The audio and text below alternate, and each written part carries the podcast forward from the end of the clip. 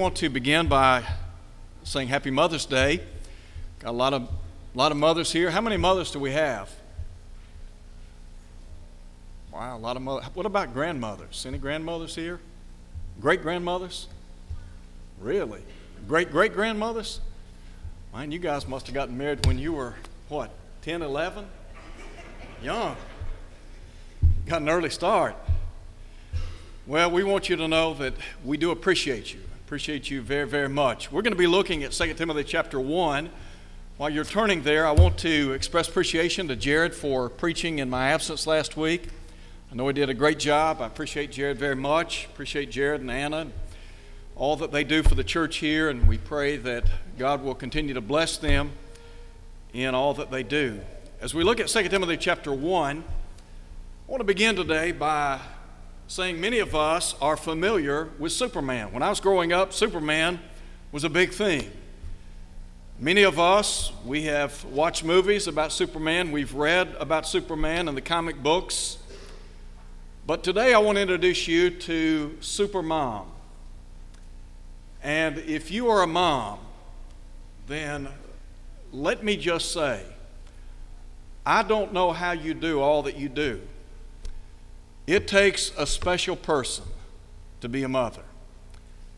And when I begin to think about all of the different responsibilities that you carry out every day, I stand amazed. And I think that all of us owe you a, grat- a, a, debt of gratitude for all that you are and all that you do. And it's a very special thing to be a mother and to be blessed with children. To have children that are truly bone of your bones and flesh of your flesh. To me, that is a great, great treasure. And so I want you to know how much I appreciate you, and I appreciate all that you do. And I know that your children, your grandchildren, great grandchildren, they too appreciate you. And today I want to introduce you to what I want to call a super mom, and not just a super mom, but a super grandmom. I'm talking about Timothy's mother and grandmother. And I really believe that Timothy became a great servant of God because of his mom and his grandmom. So, with that in mind, read with me again what Paul says to Timothy in verse 2 To Timothy, my beloved son, grace, mercy, and peace from God the Father and Christ Jesus our Lord. I thank God, whom I serve with a pure conscience, as my forefathers did. As without ceasing I remember you in my prayers night and day, greatly desiring to see you, being mindful of your tears, that I may be filled with joy. When I call to remembrance, the genuine faith that is in you, which dwelt first in your grandmother Lois and your mother Eunice, and I am persuaded is in you also. So, what about Timothy's mom and grandmom? What about this idea of a supermom? I want to begin by first talking about Timothy was a person of faith. Everything that we're going to be talking about really ties back to Timothy's mom and grandmom. Timothy was a person of faith. Let's just talk for a moment or two about the genesis of his faith. In other words, the origin, the beginning of his faith. I would submit to you today that the faith of Timothy it was not incidental, nor was it accidental. But rather, it took a lot of planning and preparation, time and training. So when I think about the genesis of his faith, what I think about is the fact that he had a mom and a grandmom who believed deeply in the Word of God. And to the best of their ability, they sought to plant that Word in his, in his heart. Back in the book of Deuteronomy in chapter 6, Moses had called upon the children of Israel to teach their children. He said they were to love the Lord their God with all of their heart, soul, and mind. He said, This is the first and great commandment. But he would say, Teach them diligently. That is, teach your, di- your children diligently. And that word diligently there means to repeat, to iterate. In other words, to continue over and over and over again, teaching and training your children in the Word of God. He said, You teach them when you sit in your house, when you walk by the way, when you lie down, when you rise up. In other words, you saturate their lives with God's holy Word. And I really believe that that's what they did, and we'll talk about that more in just a moment or two. Timothy ultimately was led to Christ through the work of the Apostle Paul.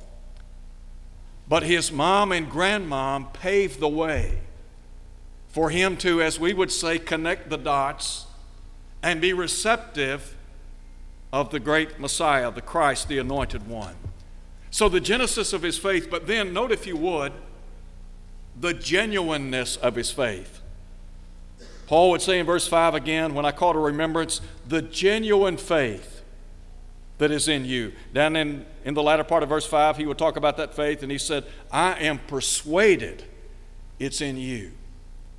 Let's just talk for a moment or two about the authenticity of his faith.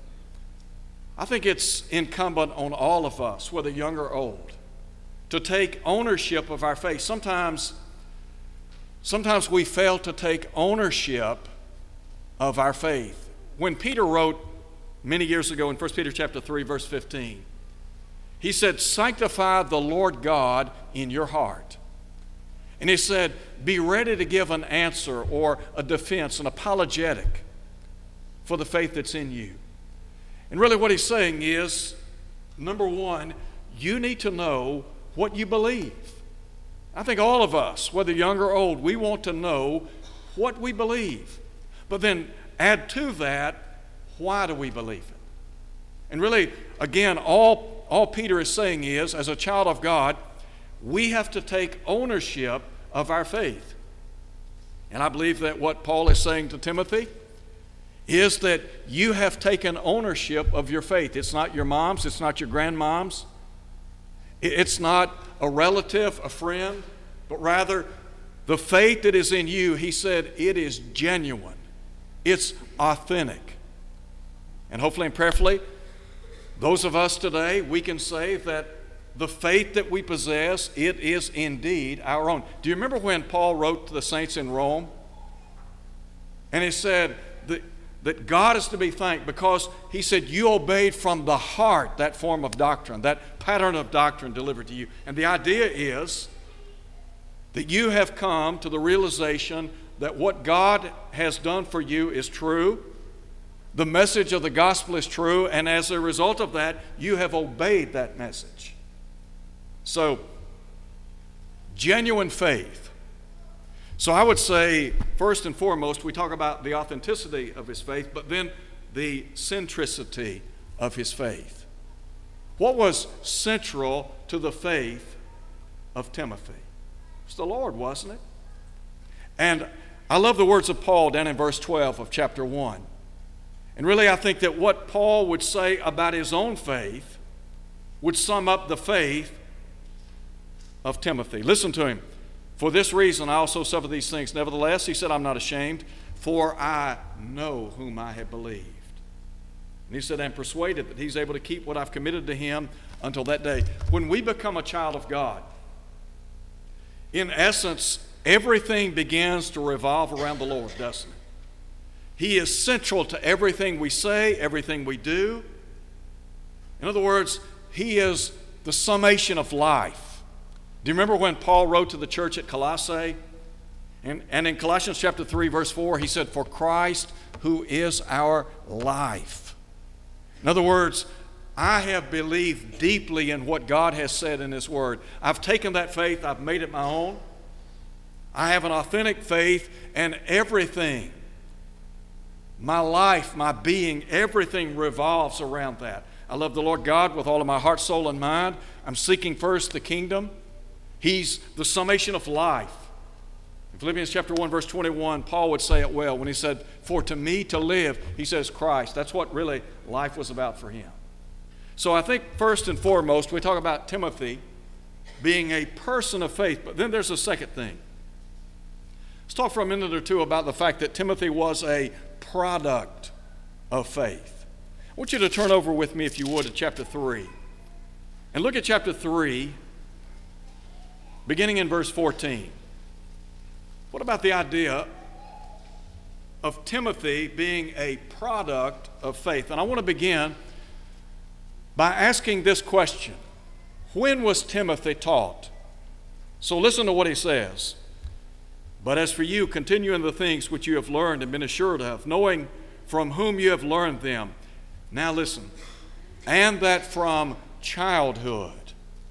He said, You've known the Holy Scriptures.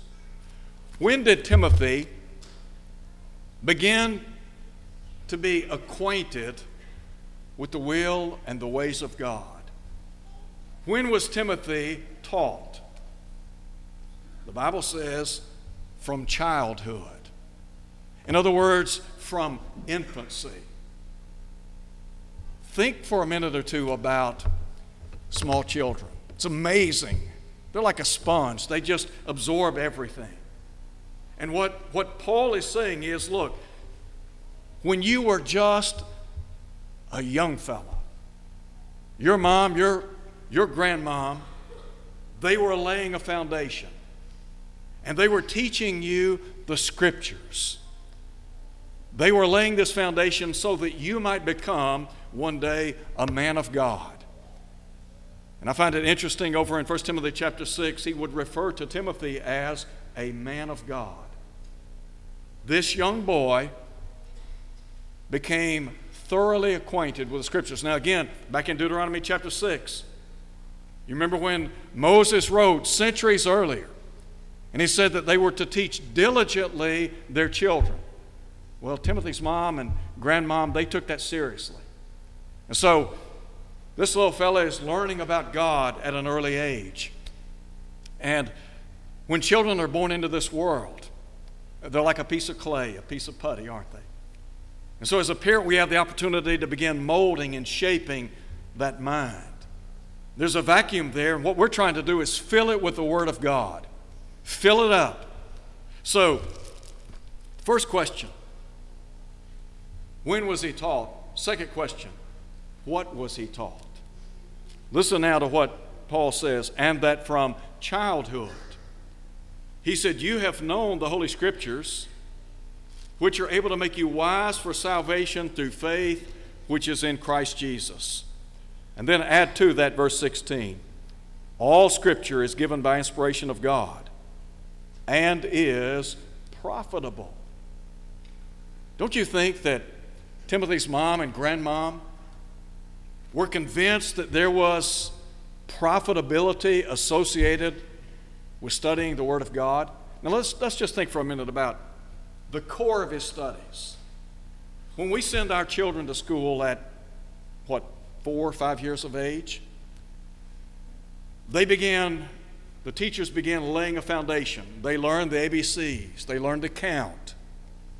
They learn, as we would say, the basics. There is this curriculum, this core of curriculum that they're taught.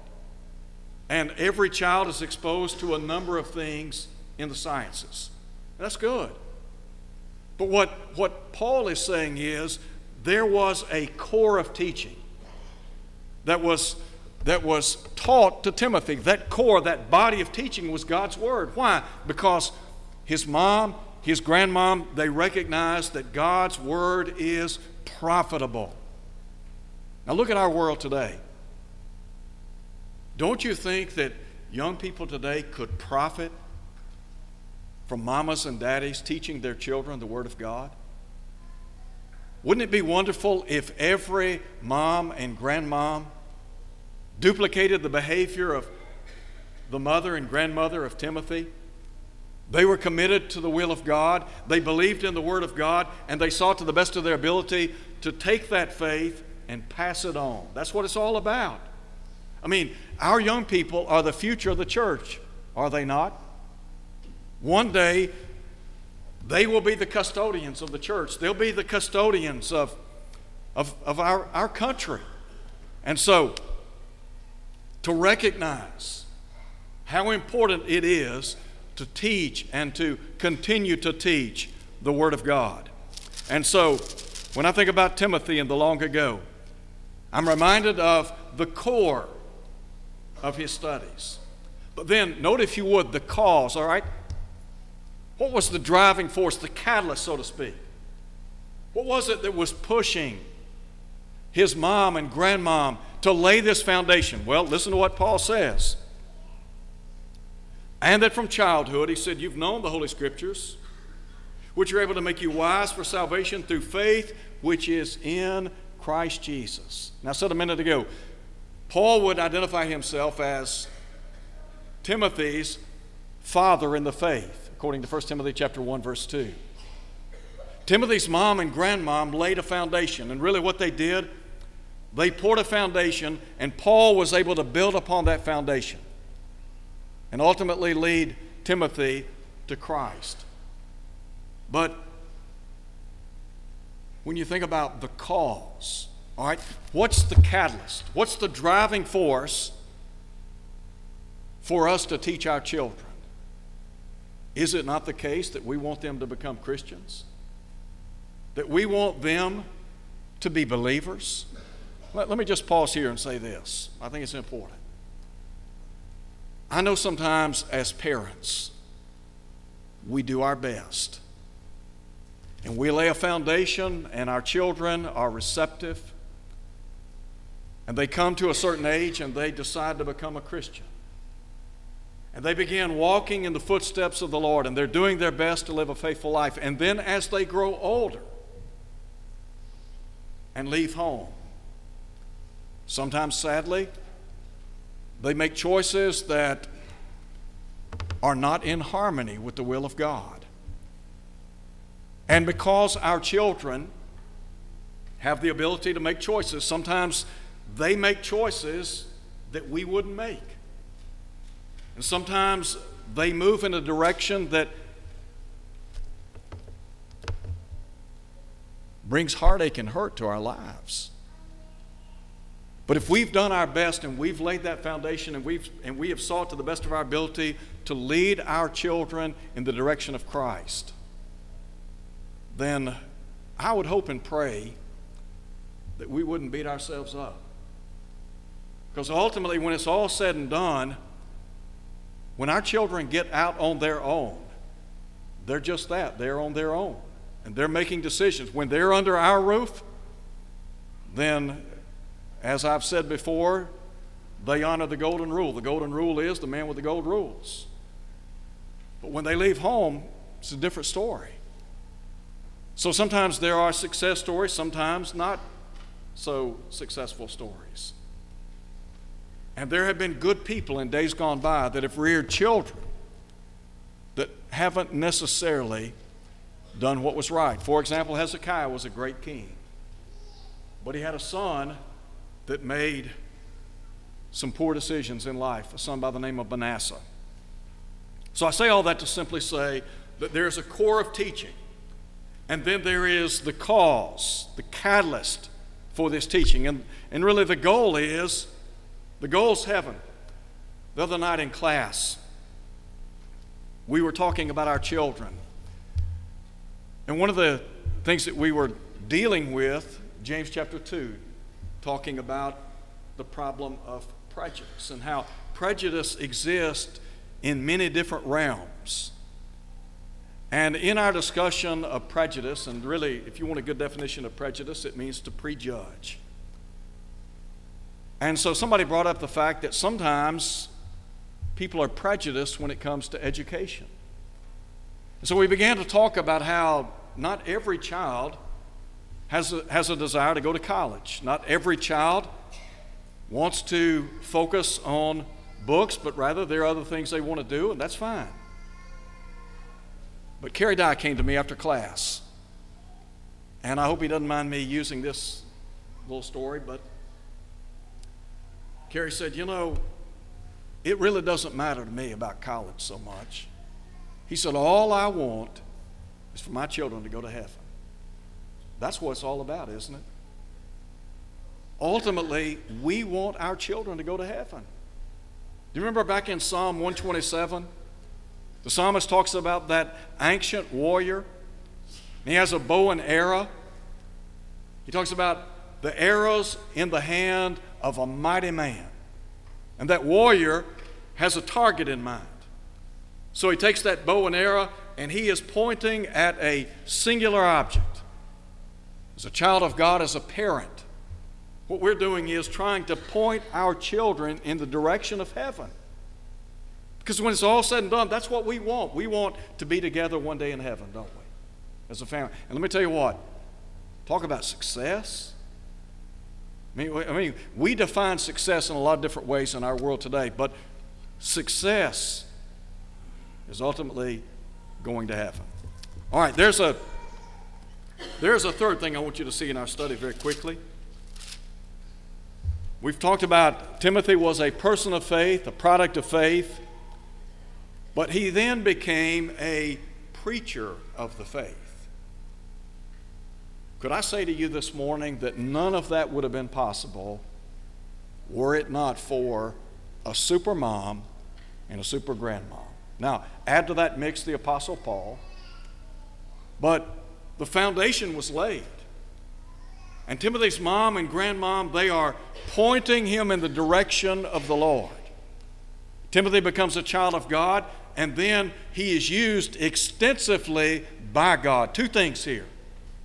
First, Timothy became committed to the, to the message of God. For example, in 1 Timothy chapter 4, Paul would say to Timothy, Take heed to yourself and to the doctrine, and continue in them. He said, For in doing this, you'll save both yourself and them that hear you. So here is a young man who has become committed to the will of God, to the ways of God. He understands the importance of Scripture. As a matter of fact, Paul would point that out again in 2 Timothy chapter 3 when he talks about how all Scripture is inspired of God and is profitable. And what Paul is saying to Timothy is you stay with Scripture, stay with God's Word. That core of teaching that you cut your teeth on as a child, you continue cutting your teeth on. You continue studying and meditating on the truth of Almighty God. But then there's a second thing. Not only was he committed to the message of God, but he became committed as a messenger of God.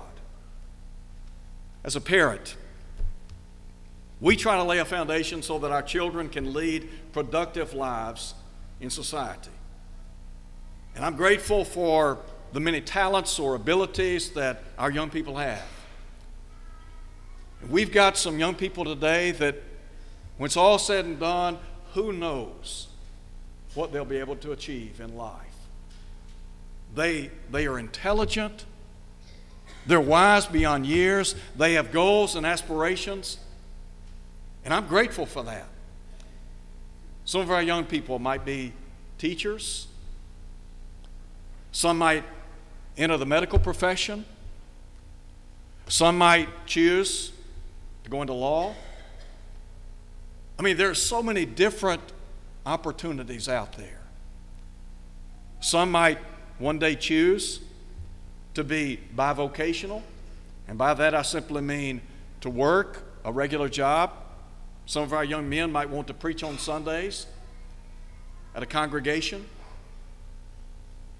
Some of our young ladies, no doubt, will be Bible class teachers. They will be very productive in the kingdom of God. I want you to think about something for a minute. It might be that some of our young men want to preach one day. We got a lot of talent here. It might be that some of our young men one day will want to be elders or deacons. Some of our young ladies may marry men who will one day be a deacon, an elder, a preacher, a song, whatever But the point is, Timothy became first and foremost a servant of God. Paul was a tent maker. That's how he made a living. But he was a preacher of the gospel. So when Paul wrote Timothy, his last letter, AD 68, Paul recognizes that his time here on planet Earth, he said, it's, it's, it's up. And so he would tell Timothy, Timothy, you preach the word. He said, You be instant in season, out of season. You just keep preaching and teaching with all long suffering. Now, down in verse 5, he would remind Timothy to do the work of an evangelist.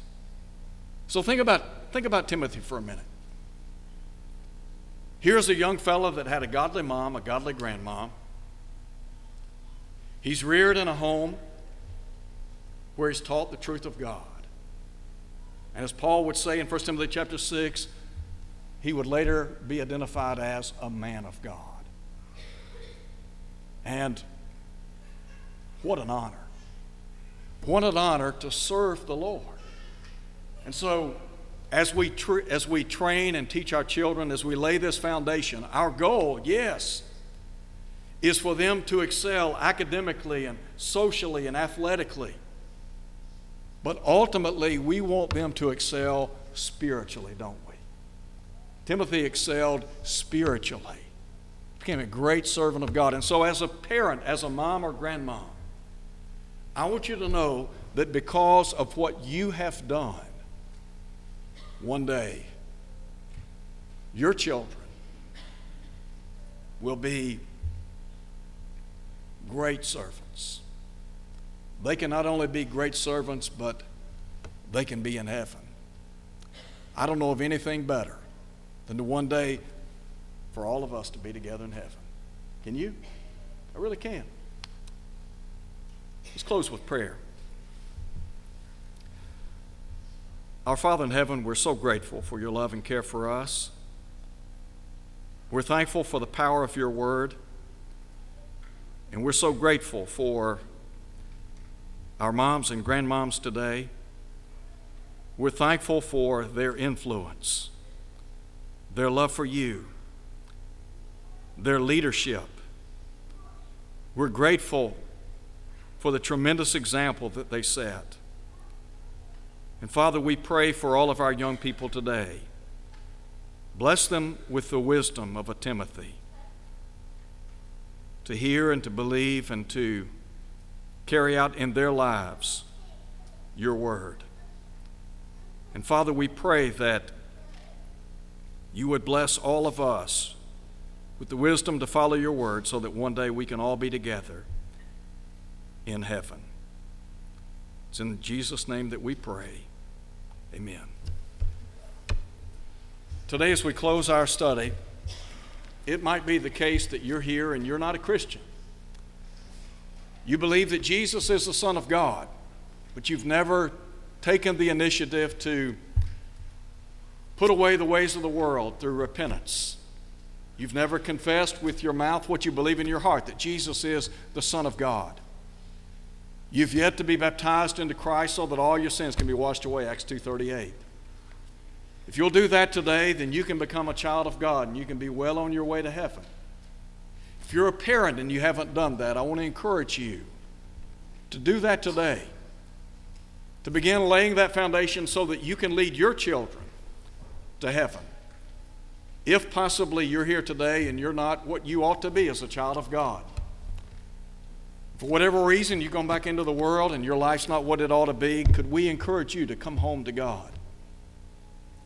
to recognize that God still loves you, God still wants you to be saved, and so probably the greatest news is He'll still take you back. He wants you back.